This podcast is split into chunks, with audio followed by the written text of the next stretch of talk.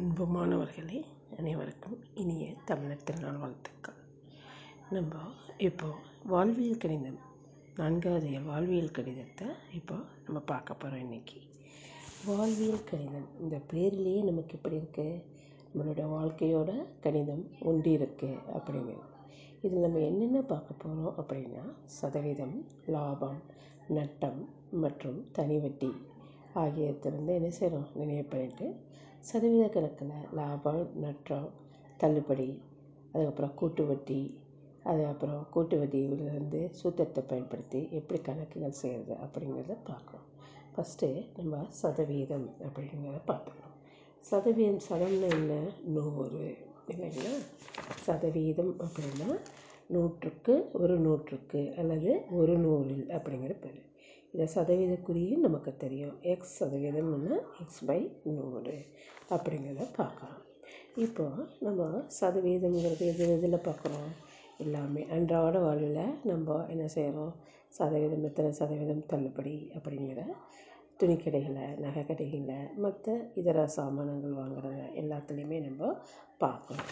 இப்போ இதிலேருந்து நம்ம என்ன செய்கிறோம் அப்படின்னா நமக்கு இந்த நான்காவது எண்ணில் நாலு புள்ளி மூணு லாபம் மற்றும் நட்டம் இதர செலவுகள். அதுக்கப்புறம் என்னென்ன பயிற்சி என்னென்ன இருக்குன்னா பயிற்சி நாலு புள்ளி ரெண்டு இருக்கும். நாலு புள்ளி ரெண்டு நாலு புள்ளி ஒன்று இல்லை நாலு புள்ளி ரெண்டு நமக்கு இருக்குது இப்போ அதுக்கு முதல்ல நம்ம லாபம்னா என்ன அப்படிங்கிறத பார்க்கணும். நம்ம ஒரு பொருளை வாங்குகிறோம் வாங்கிறத அடக்க விலை அப்படிங்கிறத சொல்கிறோம் அதே ஒரு பொருளை விற்கிறோம் விற்கிறத விற்ற விலை அதை நம்ம கூட வச்சு விற்கலாம். இல்லை கம்மியாகவும் விற்கலாம். நம்ம வாங்கின விலையோட விற்கிற விலை அதிகமாக இருந்தால் நமக்கு என்ன கிடைக்கும்? லாபம் கிடைக்கும். லாபம்னா என்ன? விற்ற விலை மைனஸ் அடக்க விலை. அதே மாதிரி நம்ம வாங்கின விலையை விட கம்மியாக கொடுத்தனா நமக்கு நஷ்டம் ஏற்படும். நட்டம். நட்டம்னா என்ன? அடக்க விலை மைனஸ் விற்ற விலை. இதில் சின்ன கிளாஸில் நம்ம படிச்சிருக்கோம். இப்போ லாப சதவீதம் அப்படிங்கிறது என்ன அப்படின்னா லாபம் பை அடக்க விலை பெருக்கல் நூறு சதவீதம். அதேமாதிரி நட்ட சதவீதம்னா நட்டம் பெருக்கல் அடக்க விலை பெருக்கல் நூறு சதவீதம். லாப சதவீதம் நட்ட சதவீதம் என்ன கேட்குறோங்களோ அது மேலே போட்டு வகுத்தல் அடக்க விலை பெருக்கல் நூறு அப்படிங்கிறத நம்ம செய்யணும். ஒரு பொருளை விற்ற விலை என்ன? லாபம் கிடைக்கிறப்ப என்ன கிடைக்கும்? அதே நஷ்டம் கிடைச்சா எப்படி இருக்கும் அப்படின்னு? இல்லை நூறு ப்ளஸ் லாபம் பை நூறு பெருக்கல் அடக்க விலை அதே விற்ற விலைக்கு நூறு மைனஸ் நட்டம் பை நூறு பெருக்கல் அடக்க விலை இதில் நமக்கு விற்ற விலைனா என்ன தெரியும்? அடக்க விலைனா என்ன தெரியும்? லாபம்னா என்ன தெரியும்? நஷ்டம்னா என்ன தெரியும்? அதுக்கப்புறம் தள்ளுபடி. தள்ளுபடினா என்ன? ஒரு பொருள் மேலே ஒரு ச விற்று வச்சுட்ருப்பாங்க. இப்போ சப்போஸ் ஐம்பது ரூபா ஒரு பொருளோட விலை அப்படிங்கிறப்போ அஞ்சு சதவீதம் தள்ளுபடி அப்படின்னா என்ன செய்யணும்? அந்த அஞ்சு ஐம்பது ரூபாய்க்கு அஞ்சு சதவீதம் எவ்வளோ அப்படின்னு கணக்கு போடணும். ஐம்பது பெருக்கல் அஞ்சு பை நூறு. அப்போ என்ன வரும்? அஞ்சு பை ரெண்டு புள்ளி ரெண்டு வரும். அப்போ அஞ்சு ரெண்டால் வைக்கிறப்ப எவ்வளோ கம்மி கிடைக்கும் நமக்கு? ரெண்டு புள்ளி அஞ்சு. அப்போது ஐம்பது ரூபாயில் ரெண்டாயிரம் ரூபா போச்சுன்னா நாற்பத்தி ஏழாயிரம் ரூபா தான் அதனுடைய விலை. அந்த மாதிரி தள்ளுபடின்னா என்ன அப்படின்னா பொருள்களின் மீதான குறித்த விலையில் ஒரு குறிப்பிட்ட சதவீதத்தை குறைத்து விற்பனை செய்வார்கள். இந்த விலை குறிக்கிறது என்ன? தள்ளுபடி. குறித்த விலைன்னா என்ன அப்படின்னு பார்த்தோம் இதை நம்ம ஒரு பொருள் வாங்குறோம்னா அதில் ஒரு அட்டை இருக்குமா? அந்த அட்டையே நம்ம டேகுன்னு சொல்லுவோம். அந்த அட்டை மேலே எவ்வளோ விலைன்னு குறிச்சிருக்கோம். அதுக்கப்புறம் அந்த பொருள் வாங்குகிறப்போ நம்ம என்ன செய்யணும்? தள்ளுபடிக்கு பிறகு வாடிக்கையாளர் செலுத்தும் விலை வந்து அப்பொருளின் விற்பனை விலை. இப்போ சொன்னேன் எத்தனை பர்சன்ட் சொன்னேன் நான்? அஞ்சு பர்சன்ட் சொன்னேன். விலை எவ்வளோ போட்டிருக்கேன் ஐம்பது. அப்போ அந்த கடைக்காரர் எவ்வளோக்கு விற்றுருப்பாங்க ஐம்பதுலேருந்து ரெண்டாயிரம் ரெண்டாயிரம் ரூபா கழிச்சுன்னா நாற்பத்தி ஏழாயிரம் ரூபாய்க்கு விற்றுருப்பாங்க அதுதான் விற்பனை விலை ஈக்குவல் டு குறித்த விலை மைனஸ் தள்ளுபடி. அதே தள்ளுபடி சதவீதம்னா என்ன? தள்ளுபடி பை குறித்த விலை. இப்போது தள்ளுபடி பார்த்தோமா? அடுத்து இதர செலவுகள் அப்படிங்கிறப்ப.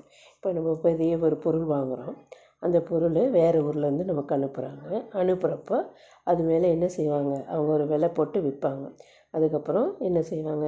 அதை ட்ரான்ஸ்போர்ட் சார்ஜு அது இறக்குற கூலி அதில் எதாவது டேமேஜ் ஆகிருந்தா இந்த மாதிரி இருக்கிறதெல்லாம் இதர செலவுகள் அப்படின்னு சொல்லப்படும்.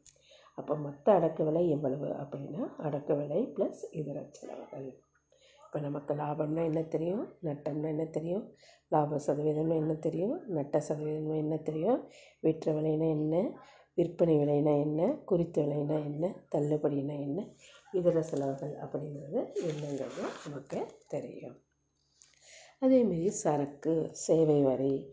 இப்போ நம்ம எந்த கடைக்கு போனாலும் ஜிஎஸ்டி ஜிஎஸ்டின்னு நம்ம பார்க்குறோம் இல்லையா? அப்போ என்னென்னா அது தமிழ்நாட்டுக்கு ஒரு ஜிஎஸ்டி இருக்கும். ரெண்டு போட்டிருப்பாங்க. ஏதாவது ஒரு பொருள் வாங்கி ஒரு பில் எடுத்து பார்த்தோம்னா ரெண்டு முறை போட்டிருப்பாங்க. ஒன்றுனா உள்நாட்டு சரக்கு மற்றும் சேவை வரி அதேமாதிரி வெளிநா இப்போ இந்தியா தமிழ்நாடு இந்தியா மத்திய அரசு மாநில அரசு. இப்போ வாங்குறதில் அதில் பாதி இப்போ ஒரு மத்திய அரசுக்கு கொடுக்கணும் பாதி மாநில அரசுக்கு கொடுப்பாங்க. இந்த என்ன சொல்கிறது ஜிஎஸ்டி அப்படிங்கிறத சொல்கிறது புரியுதா? ஜிஎஸ்டின்னா என்னென்னா கூட்ஸ் அண்ட் சர்வீஸ் டேக்ஸ் சரக்கு மற்றும் சேவை வரி. எந்தெந்த அரசுக்கு கிடைக்கும்? மத்திய அரசுக்கு மாநில அரசுக்கு ரெண்டுக்குமே நமக்கு கிடைக்கும். இதில் யூனியன் பிரதேசத்தில் யூடி ஜிஎஸ்டி அதே வந்து மத்திய சரக்குக்கு சிஜிஎஸ்டி மாநிலக்கு எஸ்ஜிஎஸ்டி அப்படின்னு சொல்கிறது அதே ஒருங்கிணைந்த சரக்கு மற்றும் சேவை வரிக்கு ஐஜிஎஸ்டி அப்படின்னு சொல்கிறது புரியுதா? இப்போது ஒரு சில பொருளுக்கெல்லாம் வரி விலக்கு கொடுத்துருப்பாங்க. முட்டை தேன் பால் உப்பு அதுக்கெல்லாம் என்ன? சரக்கு மட்டும் சேவை வரி இல்லை. பெட்ரோல் டீசலுக்கு என்ன இருக்கும்? சேவை வரி அது வர வராது. அதுக்கு தனியே வரி கிடைக்கும். அதே மாதிரி சமையல் இதுக்கு வந்து ஒரு சில நூற்றி ஆயிரத்தி முந்நூறு பொருட்களுக்கும் ஐநூறுக்கும் மேற்பட்ட பொருட்களுக்கும் நாலு வரி அஞ்சு பர்சன்ட் பிரித்து பிரித்து போடுவாங்க. அஞ்சு பர்சன்ட்டு பன்னெண்டு பர்சன்ட்டு பதினெட்டு பர்சன்ட்டு இருபத்தெட்டு சதவீதம் அந்த மாதிரி ஒவ்வொரு இதுக்கும் கிடைக்கும் அப்படிங்கிறத பார்க்கலாம். இப்போது எக்ஸ் என்ற பொருளின் அடக்க விலையானது ஒய் பொருள்களின் விற்பனை விலைக்கு சமம் எனில் லாப சதவீதம் X minus Y by Y பெருக்கல் நூறு சதவீதம். மைனஸ் குறியிருந்த நட்டம் வச்சுக்கணும் ப்ளஸ் குறியிருந்தால் லாபம்னு வச்சுக்கலாம் அப்படிங்கிறது. இப்போ அதேமாரி சொன்னலையா தள்ளுபடி ஒரு முறை ஃபஸ்ட்டு ஒரு முறை தள்ளுபடி இருக்கும். அதுக்கப்புறம் அதில் இன்னொரு தள்ளுபடி வரும். ஒரு பொருளுக்கு ரெண்டு தொட தள்ளுபடி கொடுத்தா ஏ சதவீதம் பி சதவீதம்னா விற்பனை விலை ஈக்குவல் டு ஒன்று மைனஸ் ஏ பை நூறு ஒன்ட்டு ஒன்று மைனஸ் பி பை நூறு இன்ட்டு குறித்த விலை. அதே மூன்று தள்ளுபடிக்கு ஒரே தள்ளுபடி இருந்தால் அப்படின்னா நிகரான ஒரே தள்ளுபடி அப்படின்னு என்ன? ஒன் மைனஸ் ஒன்று மைனஸ் ஏ பை நூறு ஒன்று மைனஸ் பி பை நூறு ஒன்று பை சி பை நூறு பெருக்கல் நூறு அப்படிங்கிறது ஆகும். புரியுதா? இந்த பா சூத்திரங்கள் அதுக்கப்புறம் இந்த பில்களில் இந்த பில்லு நம்ம கடைகளில் வாங்குகிற துணி வாங்குகிற இடத்துல பில்லுங்கள் எல்லாம் பார்த்திங்கன்னா உங்களுக்கு அந்த தள்ளுபடி போட்டது தெரியும் ஜிஎஸ்டி அப்படின்னு தெரியும். மத்திய அரசுக்கு எவ்வளவோ மாநில அரசுக்கு எவ்வளோன்னு போட்டிருப்பாங்க. அடுத்த வகுப்பில் நம்ம பயிற்சி நாலு புள்ளி ரெண்டில் இருக்க கணக்குகளை பார்க்கலாம். நன்றி. வணக்கம்.